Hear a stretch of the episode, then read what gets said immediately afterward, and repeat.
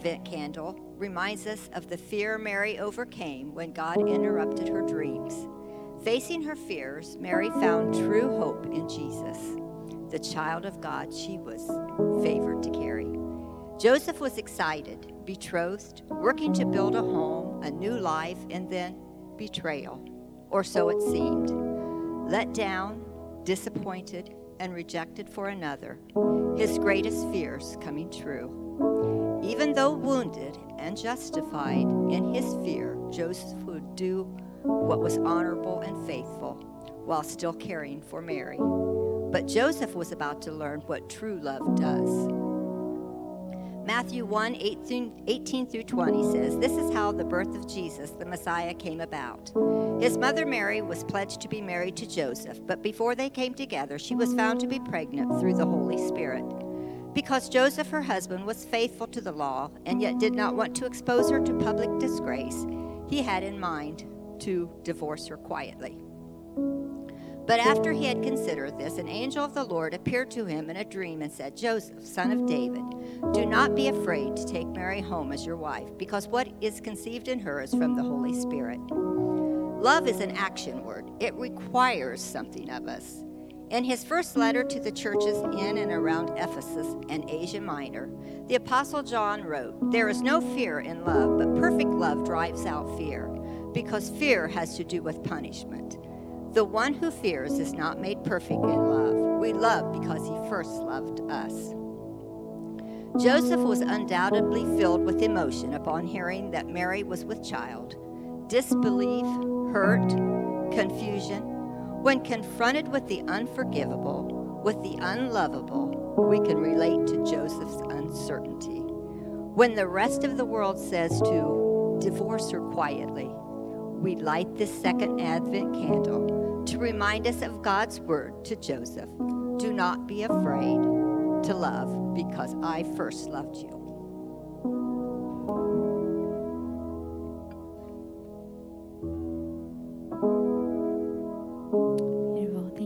Jean and Carol.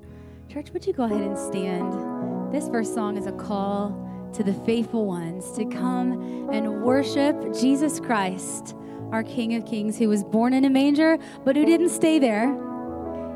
He grew up and he had a purpose, and that was this cross back here to die on the cross to save us from our sins so that we might be in right relationship with him and have hope here on earth and hope in heaven. And we worship him this morning because of who he is. So let's sing together. Oh, come, all ye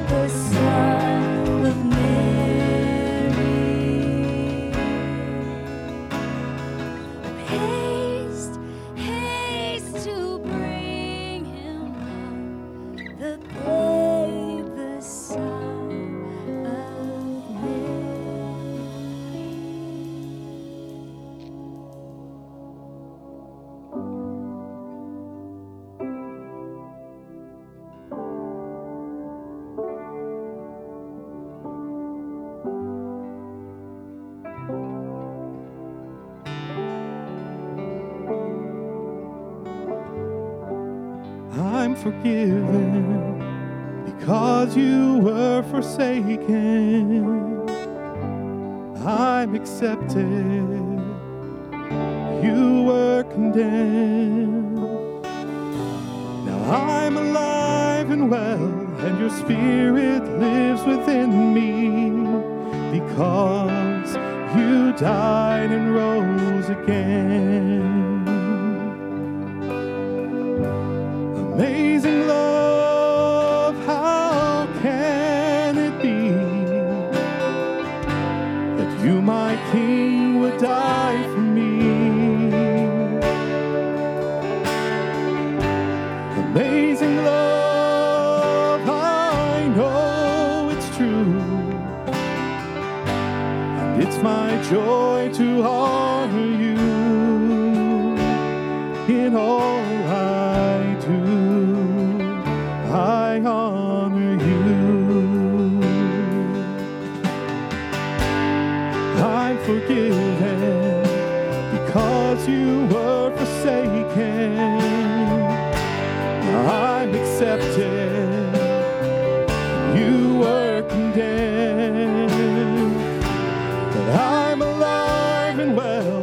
Spirit is within me.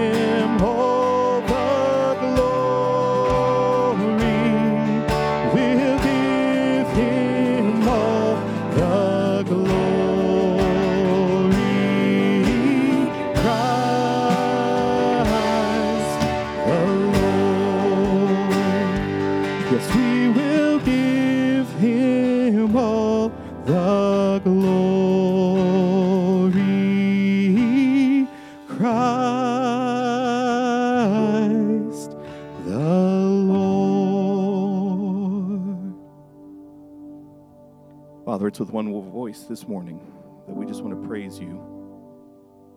That we want to give you all the glory for all that we have and all that we are for being able to be here this morning to sing praises to your name, to be able to celebrate Christmas.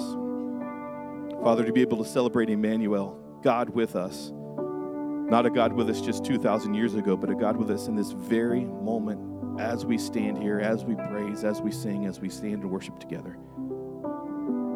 Father, our prayer is this morning that we would just embrace Emmanuel today that wherever we are in our minds and in our hearts, that we would recognize that you are there with us. You are here with us this morning.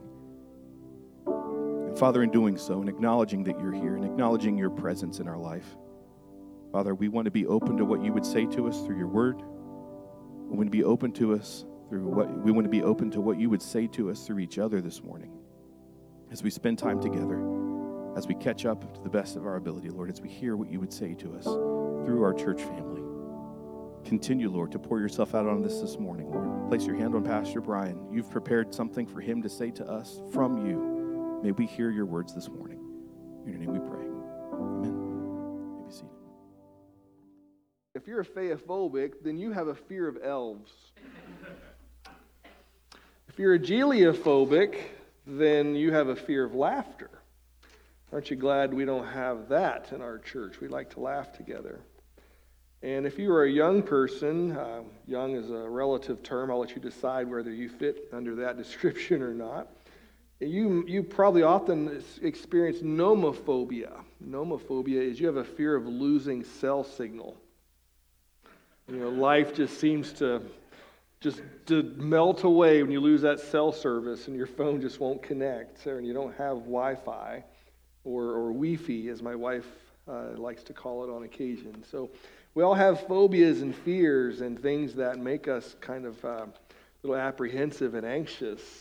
It's been fun to hear some of your phobias over these last couple of weeks together as we talk about this theme we read in the Advent stories, these commands that we see in the gospel accounts of Jesus' birth. We see it in Matthew and in Luke, two different occasions where we're commanded to fear not.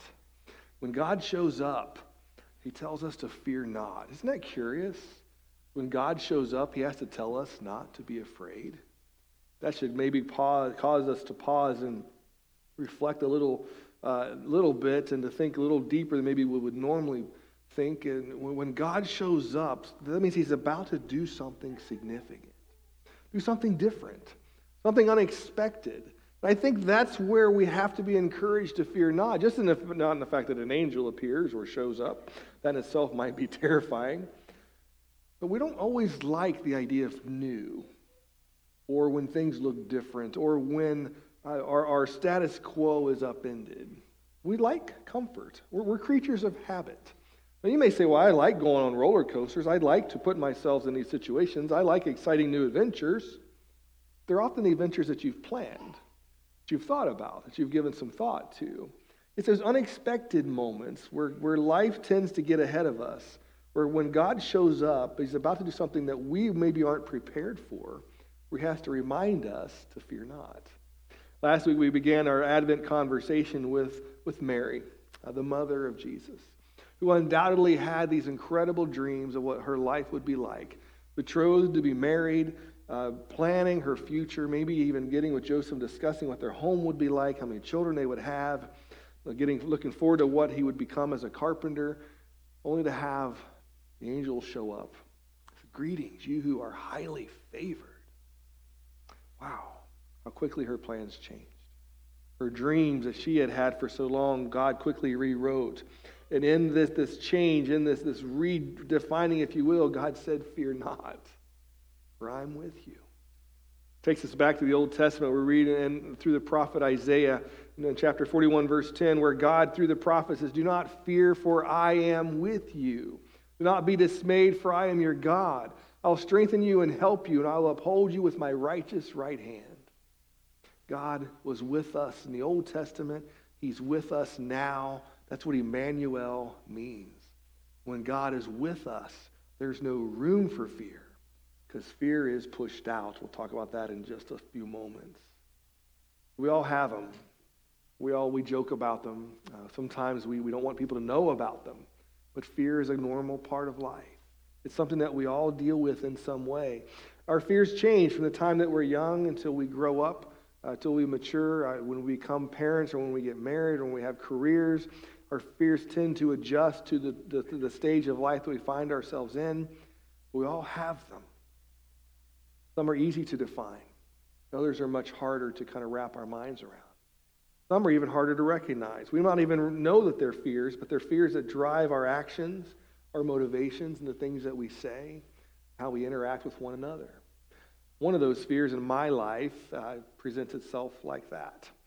Uh, by nature, I, I'm a people pleaser. Anyone relate to that? I think most of us do in some way. We like to be liked. We like when people like us. We, we, we like when they listen to us. We like, in some ways, of having influence. We may not have to have big spheres of influence, but we like to be liked. We like people to relate to us well. We want to fit in. We want to say the right things. We, we want people to look at us and I feel like there's, there's nothing threatening. This is, he's one of us or, or she's one of us, and we're in life together, and we don't have to do this thing alone. Growing up in high school, I, I remember what this was like, what it looked like. Uh, trying to say the right thing, have the right friends, or, or, or have the right clothes. That seems to be a big one for our, our, our young people today, or the right shoes. I remember at church camp, I was a teenager. I was sitting, I remember exactly where I was. We were sitting in the amphitheater getting ready for a bonfire, and I looked over, and there's a kid sitting across from me. And he had on what I saw for the very first time was a pair of Reeboks. I thought, those are cool. Reeboks aren't as cool anymore. But they were then. I thought, I really want a pair of those until I got home and realized how much they cost. And I didn't really want them that badly anymore. But that's how things worked. In order to fit in, you had to, to dress the part. You had the right fashions or the right styles. Now you can go out wearing pajama pants and everybody thinks you're cool. Where was that when I was growing up? But, but I had, we would go to the mall, and I grew up in a town called Fairmont, West Virginia, and, and Fairmont had the very first mall in West Virginia called Middletown Mall. And we'd go there for all of our new fashion choices. There was a store at Middletown Mall called Chess King. You remember Chess King? I go to Chess King to look. I didn't go to Chess King to buy because I couldn't afford to buy at Chess King. Uh, so uh, we, I'd buy all my clothes at Hills, Hills Department Store, and eventually J.C. Penney's. to get an idea of, of, of, what I had to look forward to. And, uh, but, but God was good. He took care of us. And on occasion, I'd have a little extra money. I'd go to the Army Navy store in town where I would buy my cool jeans. Now, I'm not talking Jordache or Z Cavaricci. I'm talking like, like Lee jeans or Wranglers. But at the Army Navy store, they had the, the two tone jeans where the front was gray denim and the back was blue denim. Yeah, you can see it, can't you? Uh-huh. I, couldn't, I couldn't find them to break those out for today. And even if I could, they wouldn't fit. But, but those were the style then. And um, even um, you know, kids today, they think they're so cool when they peg their jeans. That's so 1990s, 1980s. I mean, they're so behind. So what was cool then is now coming back around. Um, so I was kind of like faking it. I would fake it with, with my designs and my style, um, my, my drip, as my kids call it today. I was just kind of faking it. As they say, fake it till you make it. I never did make it, so I'm too old now to worry about it. But then in Fairmont, West Virginia, not only did we have um, the very first mall, there was a store in Fairmont that, that started it was revolutionary. They would take uh, kind of the, the seconds or the slightly damaged products from other stores, they bring them all together, and they sell them in one place. You may know it as Gabe's or Gabriel Brothers. The very first one was in Fairmont, West Virginia, or, or Morgantown, Virginia, in that area, and it was about two miles from my house. We could go to Gabe's, and I could find the name brands at prices I could afford. Now, sometimes they might have a tear or rip in the knee, and that was like before it was cool to have a rip in the knee. Now you pay extra for that. Uh, but I could go there and I could find clothes that would help me kind of fit in, so that I could relate, so that I could please people, so I could be part of the in crowd. I've grown out of some of that, much to my wife's chagrin. She doesn't think I have any kind of style right now. And she's probably right, because a lot of times I just don't care. I got more important things to focus on, more, more important people to focus on than worrying about how I fit in. But being a people pleaser, we still want to connect saying the right things, recognizing certain things, looking the part, and not being so consumed with stuff, but rather I become more afraid of what people think or don't think. I'm a recovering people pleaser. I say that in jest slightly, but there's some truth to it. If I'm so focused on what pleases others, and I tend to become less focused on what pleases God. It's hard for the two those two ideas to go hand in hand. I can't please people and please God all the time. There's certainly some seasons of overlap, but generally speaking, if I'm focusing on what others think. I'm not really concerning myself with what God thinks. And today, the fear that we're going to be facing is that that's a very real fear that Joseph faced. He's worried about what others might think. But God spoke to him, and Joseph responded. There's three events in, in the, the telling of Jesus' birth where we see three angels show up with, with the same message fear not. We talked about Mary, and today is Joseph. And next week, Pastor Josh will be sharing with us the message to the angel, or to the, to the shepherds, I'm sorry. God helping us overcome our fear, helping us to step boldly into the life that He has for us, to grab hold of what it is that He's up to. See, God's showing up. God's doing something. While that can be fearful to some, for those who care about what he thinks, it's an exciting season. I pray that God would, as he steps into our lives, he tells us to fear not, we get excited about what he's up to. So the good look, going to look at this story, this message, this overcoming, it begins with us recognizing that there are seasons, perhaps in our lives, where we have, or we still are, obsessing over what people think of us. And if that's you, then that's the quickest way for us to forget about what God thinks of us. Which is more important? We know the right church answer, but which answer do we live out in our lives every day? You find yourself worrying, trying to live up to their expectations, whoever they may be, be it your family, be it friends, be it coworkers, or just be it people on TV or the media, that they or them or they are trying to redirect our lives to live it a certain way, trying to tell us what it looks like to be happy or to fit in or to please others, saying the right things, driving the right cars, posting the right images, having the right kind of home, dressing the part. My prayer for us this morning is that God will do a deep work in our hearts. And regardless of how we've come, we'll leave being more concerned about what He thinks rather than what others think. Matthew chapter 1, that's be our text this morning. We're reading about a man named Joseph. He was a good man. Scripture tells us that. We, we see it in just a few verses in which he's talked about the type of man that he is. And he's faced with now this massive decision, this truly life changing decision between what is easy and what is right. What is easy and what is right. You ever notice as those two ideas never, rarely seem to go together? What's easy is usually not right. What's right is not often easy. Now, the closer we are to God, I think the more those two ideas tend to overlap. But the further away from God that we are, the more distinctly different they are. What's right is rarely easy. We know in our hearts it's right not to gossip, but it's so much more fun to talk about others, isn't it? We know it's right to resist temptation and not to give in to that chocolate chip cookie or two or three or 12. But, but, but we, we do it anyway.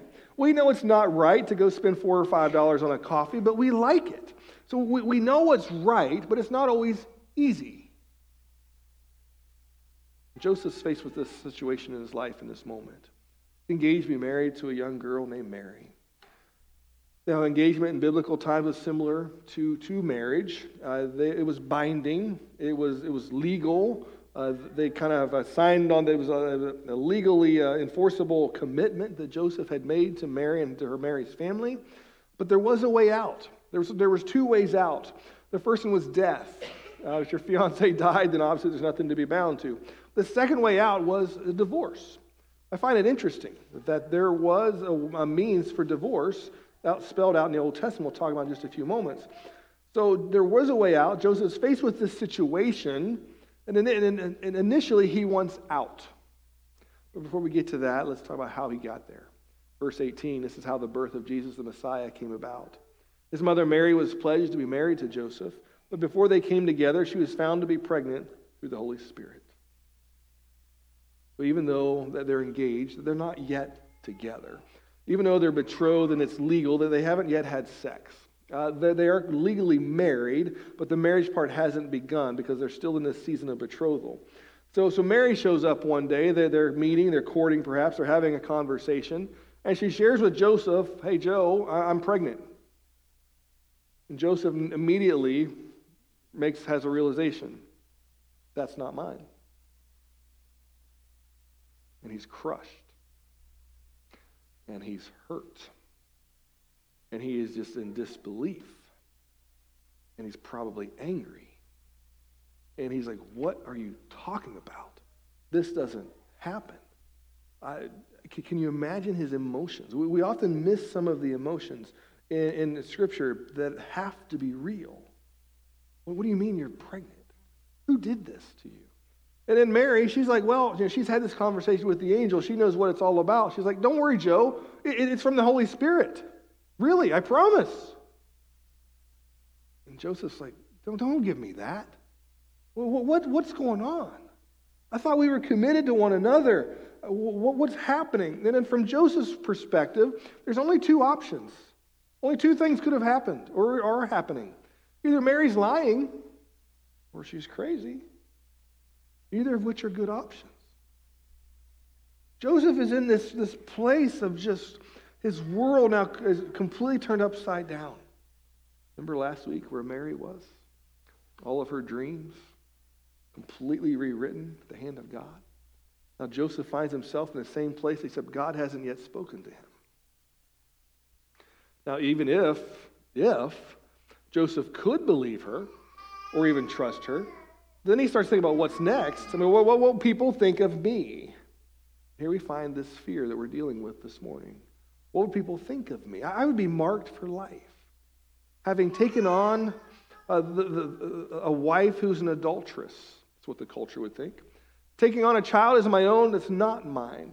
No one would believe me. There'd be scandal surrounding our family. My wife would become an outcast. I won't even be employable. By Jewish law, I couldn't be hired. No one would do business with me. My parents won't bless this marriage. The child will be mocked and made fun of. Even if Joseph did believe, he thinks about next steps, no one in their right mind would say, oh, okay, Mary, I believe you. Let's go do this. See, his state of mind, he's just not sure. He decides that he's going to end it. End the relationship, end the marriage. But Joseph's a good man. He's got a faithful heart. We read in verse 19, because Joseph, her husband, was faithful to the law, yet did not want to expose her to public disgrace. So he's got this, this battle of two different emotions going on inside of him. He's faithful, he's, he's a good Jewish man. He does what's right according to the law, but he's also, I, I think, in many ways, in love with Mary. There, there's compassion here that he expresses to her, uh, towards her, that she doesn't even know it yet. He doesn't want to expose her to public disgrace. We read in verse 19, he had in mind to divorce her quietly. Find those words interesting. Divorce her quietly. Now, in Deuteronomy chapter 24, we see uh, in the teachings of Moses, the law of Moses, there was a, a statute in Jewish law where Joseph could preserve his status as a law abiding, faithful Jew. If he had two witnesses, he could issue to Mary a certificate of divorce. That was, that was written down. Now, you could do it for general reasons. There, there's no specifics in Deuteronomy 24 that limits how you could do it or what you could do it for. But general practice was divorce was only granted in two significant issues. The first one was, uh, of course, adultery. You were unfaithful. The second one was if you were found to be barren or you could not bear children, which I kind of feels pretty heartless. If you couldn't bear children, you could divorce someone. But as a faithful one, faithful to the law, Joseph, because he feels law, just he could not marry Mary. He is faced with this reality: if I'm going to still be faithful to the law, I can't do this. I can't be faithful and marry her. So in his mind, divorce was the only option he had. But still wanting to be compassionate, he was going to do it quietly. See, a quiet divorce will leave intact his faithfulness to the law and his compassion. It would leave intact his faithfulness, but still preserve some of the love that he has for her. And what's interesting, though, is Joseph thinks he's doing the noble thing. By divorcing her quietly, he's not going to shame her. He, he's going to do what's right for him and what's best for her, thinking maybe he could start over, save his reputation, find someone else. But Joseph's about to learn one of life's most important lessons. Pleasing God often means disappointing people. When we live our lives to please Him, there will be seasons where we disappoint others, especially those who are looking for the approval of men rather than the approval of God. Verses 20 through 21, we read, But Joseph, after he considered this, an angel of the Lord appeared to him in a dream, said, Joseph, son of David, do not be afraid to take Mary home as your wife because what is conceived in her is from the Holy Spirit. She'll give birth to a son. You're to give him the name Jesus because he will save his people from their sins. And we see the angel tell Joseph, not only is he going to have a baby, but here's his mission. This is why he's coming. This is good news. This is exciting stuff, Joseph, and you get to be a part of it. But I find it curious. It says, after Joseph had considered this. I wonder if God wasn't hoping that Joseph would, just grab hold of the opportunity, listen to Mary and just believe her, and would just take in her and say, okay, let's go. I believe you. God is in this. We're going to go, go, go pursue what he has, and I get to be a part of it. It's after he considers the angel shows up. Hmm. He gives Joseph an instruction. First instruction is do not be afraid. But his instruction has two parts. The second instruction is take Mary home as your wife. Two parts to it, both significant, both indicative of what God is doing now in Joseph's life. Last week we read that Mary was favored. She was looked upon as someone that, that, that God could use. I think in this way we also see that Joseph is favored, chosen by God himself to be the earthly father for his son. But here's this faithful man of God.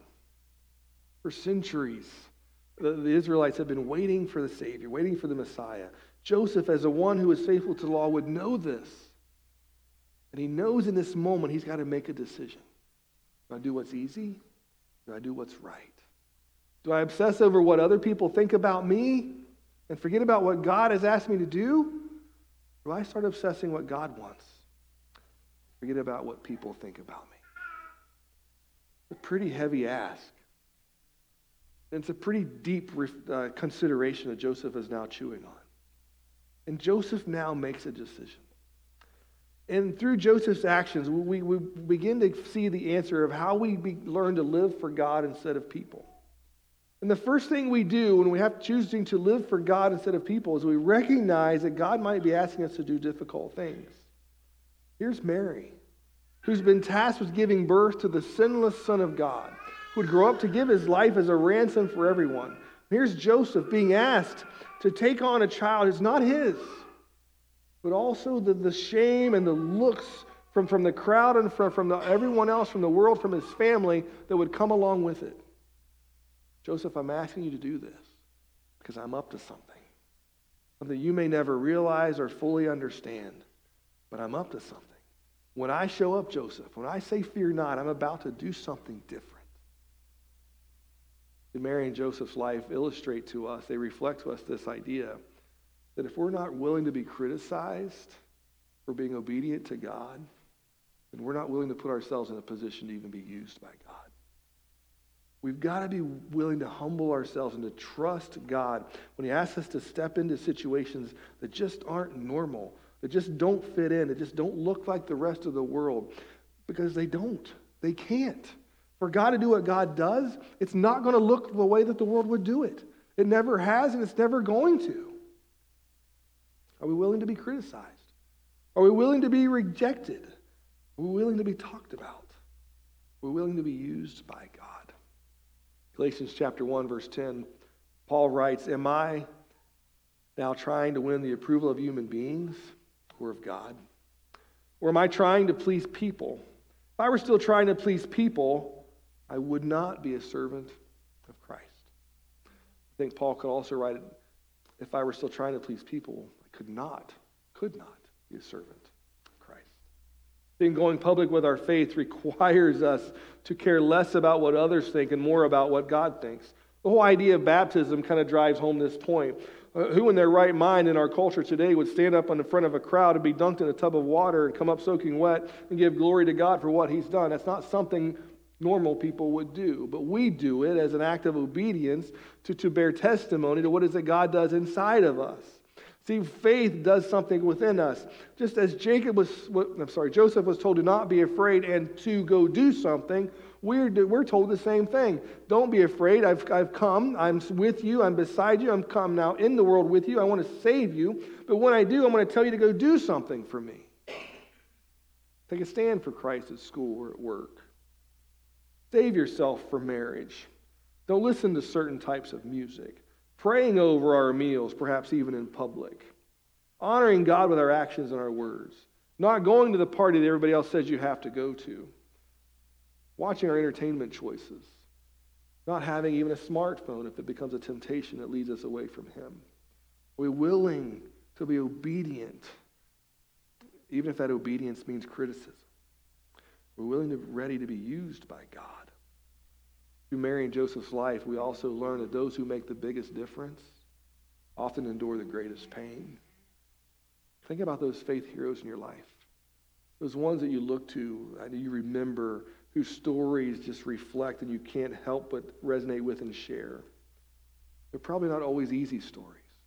There's typically difficult chapters, difficult seasons. But it's in those difficult seasons where we see God do his greatest work. The biggest difference uh, that God makes often comes in the seasons of greatest pain. And that's unfortunate, but that's, that's how t- he gets our attention. And that's when we see the magnitude and the power and the effect that God's grace can have on our lives. It, grace becomes more and more real to us in those moments of deep pain. The truth is, those big difference moments where God shows up and does his best work. Everything significant that Amy and I have done in our lives has met with, in some way, opposition or at least questions. As we were beginning our life and we, we would have kids, well, we had kids, well, you're, you're too early, you're too young to have kids. It started that way. Uh, then, as we started to have more kids, we had up to two kids, and that wasn't too bad. Three kids okay. But we had four kids. Are you sure you can support four kids? Are you sure you can take care of four kids? Once you have three kids, four, five, eight, twelve doesn't really matter. You're outnumbered at that point. It's not a big deal.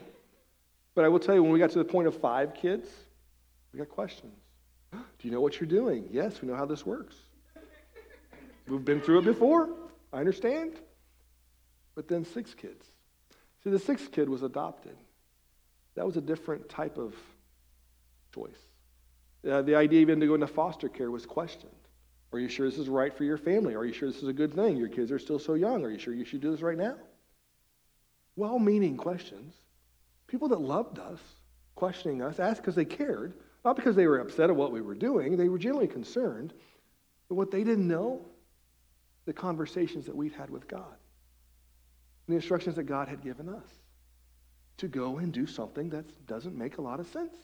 Now, I could live our lives to please people, but I would have missed out on so many blessings. Six then led to seven. Once you get to seven, now they quit asking the questions. Well, I guess this is just what they are. This is just what they do. That's right. See, sometimes the biggest difference happens when you endure the greatest pain.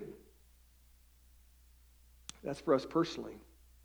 I'll talk about us corporately as a church? What churches make the biggest difference for the kingdom? What churches are making the biggest impact or, or the biggest gains in reaching those who are lost? It's churches that are willing to endure pain, churches who are willing to be obedient, churches who are willing to stop worrying about what others think and instead worry about what God thinks. Those who aren't worried about doing what's easy, but are more concerned with doing what's right. Even when what's right is hard. In church, I believe that God is calling us to hard things. I shared with our vision team this past week, we've been going through this process of, of crafting our mission statement for our church for, for, the, for the coming season that God has for us. And the reason it's important is in the absence of mission, the church is relegated to maintenance. And I refuse to be a pastor who maintains ministry at a church. That's not what God's called me to. And if that's what you're here to do, is simply to maintain, and boy, you're up for a bumpy ride because God's up to something. And I want to be a part of it. And I'm excited about what He's doing. And guess what? It's not going to be easy. Not. There might be other churches in our community like, well, what are they doing over there? That's okay with me. I'm all right with that. I don't care about pleasing them or pleasing our culture. I want to please Him. And I believe as a church, when we strive to do hard things, it's because, not because we're after it, but rather because God's in the midst of it. The extraordinary acts of God often start with ordinary acts of obedience. Simply saying, Yes, Lord, I'll do it. Even when it doesn't make sense, even when the rest of the world says this is wrong, even when they're talking about us, I want to be obedient. The Savior of the world is born when two teenagers say yes to God. But here's what they didn't understand yet. They didn't realize how difficult this was going to be. Because they'd say yes in this moment. Joseph submits himself to the Lord's leading, takes Mary home as his wife, doesn't have sex with her until the child is born. They had no idea they were about to have to go to Bethlehem to answer to a census where they would go and be completely isolated, all alone. It's a whole other message for another day. Why was Mary and Joseph alone in the city of David where Joseph's family was also at? Why was no one there to help them in the birth of Joseph's child? Because he chose Mary and they rejected him. You ever think about that? If Joseph had to go to Bethlehem, didn't Joseph's brothers and cousins and uncles also have to go to Bethlehem? Yes. But they were all alone. They made a hard choice. They're willing to live with it. When they said yes, they had no idea that what loneliness they would have to endure, or where they might even have to give birth to the Son of God, surrounded by animals, lying him in a manger. Saying yes to God doesn't mean everything's going to be easy. It might even get much more difficult. But God doesn't always give us the details because He knows that deep down we can't handle the details. It leads to this question Is there an area in our lives where we're living to please people rather than God?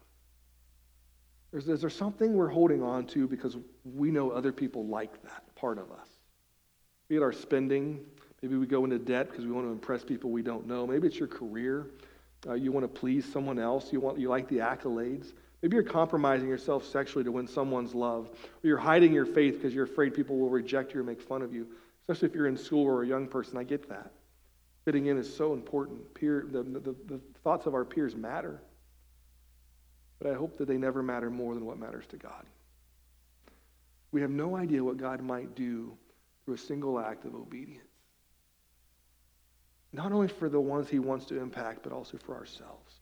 What might one yes mean in your life? Joseph was faced with this choice. Do I worry about what God thinks or what others think? And in this decision, we, we, we come to this grip of, of this Advent theme for our, our, for our focus today of love. See, Joseph's got this fear of what others think about him. And what that communicates deeply is that what Joseph's really concerned about is what is it that I love? Do I love the accolades, the applause, the approval of others? Or do I truly love God? And God shows up in Joseph's life. And the decision he's given is a, it's a love decision. Who do I love more? God? People. Joseph chooses God. 1 John chapter 4, verses 18 and 19, there's no fear in love. God shows up love in its purest form shows up to Joseph. Says, Fear not. It's as if that was even an option. When I'm here, Joseph, in your life, there is no room for fear. Fear not. There's no fear in love, but perfect love drives out fear. The word perfect in this context, it's perfect's a funny word for us. It doesn't mean without flaw, it means complete, it means full. Full love, complete love drives out fear because fear has to do with punishment. This has nothing to do with punishment. This is about blessing. The one who fears is not made perfect in love. We love because he first loved us. And out of his love for us, we then have a choice world or God. Church, we could never imagine what God might set into motion. We would simply say yes to what he puts on our hearts. I, have had a season in, in ministry these last several months where I've, I've, I've just distinctly felt God telling me things. That it's been hard. Because in my mind, like, well, Lord, that's not going to make certain people happy. And God's like, well, are you trying to make them happy or make me happy? And I wrestle with that. I do. I share it with you not because I want you to know I still am. I'm not wrestling with it any longer, but because I understand what it's like to go to have this battle within our own hearts and spirits, to question and to wonder. What God, what may be God calling you to? Who may be God be calling you to? What is it that God might want you to give up or to pursue? What is it that He's showing up in your life saying, Don't be afraid, I'm up to something, but you're going to have to choose something a little bit different? A little out of the box, a little difficult. And if you do, I'm going to amaze you. Extraordinary acts of God. Or with ordinary acts of obedience. Joseph, you know, he could have said no. Mary was already, she had already conceived, the baby was growing inside of her, Jesus was coming. Whether Joseph said yes or no. A much better story because Joseph said yes. And we learn more about him and we learn from his example and the type of person that he was. And then we can learn from his fears and how he responded to them. I'm thankful for joseph. While scripture doesn't tell us a lot about him it tells us a lot about him. It's okay to question, it's okay to wrestle. But when God shows up, makes himself clear, then the choice, well, there isn't one. God makes it for us. And for those who are faithful, those who love God, who care about more about what he thinks, obedience simply becomes a way of life. Interesting how Joseph is introduced to us as one who is faithful to the law. But by receiving Mary as his wife, he broke the law. But now we define him as one who is faithful to God. That's a much better definition and one that I think we all should strive for. Joseph valued the heart of God above the opinions of man. And while after Jesus' birth and after even after Jesus is found at the temple when he's 12 years old, we don't know much else about Joseph. But he did what he was asked to do. And that's enough. Matthew chapter 1 verse 24 when Joseph woke up, he did what the angel of the Lord commanded him. Took Mary home as his wife. That simple statement of obedience tells untold stories about a man who loved God. I invite you to stand with me, church. We have the same choice presented to us today. We could hold on to our fears about what others might think of us. You might be wrestling with that even right now, perhaps even last night. We learn in the week ahead. What, what, what are others going to think? What will they think if my laundry's not done, or if they could really see inside my closets or under my bed, or what my life's really like? What would they think if they really knew how I got by at work, or what I did to do be successful at school, or, or what I watched on TV or listened to on the radio? What would they think? And we could worry about those things and let those things weigh us down. Or we could just let God step into our lives and say, Don't be afraid, for I'm with you. Don't be afraid to make difficult choices. God is up to something, church. Don't be confess so obsessed, I'm sorry, the favor of men that we sacrifice the favor of God. Let us love perfectly, fully, surrender ourselves to him, and then watch what he does. I think next year we're going to have a lot of stories as we talk about what God is up to, what God is doing. I'm excited that we get to be a part of that. Let's pray together. Father, thank you, Lord, for being a God who's still showing up, who's still interrupting our plans, who's still disrupting our dreams, who's still meeting with us when we're wrestling with, with the approval of men and inviting us to something so much deeper. Thank you, God, for allowing us to be part of your work. For inviting us, Lord, to be part of the story. Joseph didn't have to say yes. You didn't need him to, but you did. You used that man in his heart to help raise your son. You didn't have to use Mary, but you did. And Lord, I still think you're asking us to do difficult things, Lord, so that we can experience these miraculous movings of God in our lives and our culture today. We often ask, Lord, why aren't you doing something? And I believe that you are. But you would do even more if your people would just be obedient. What doors might we open by just saying yes? Lord, thank you for what you're up to. Glad to be a part of it. Maybe leave our fears here. Leave immense, immersed in this perfect love we find in you.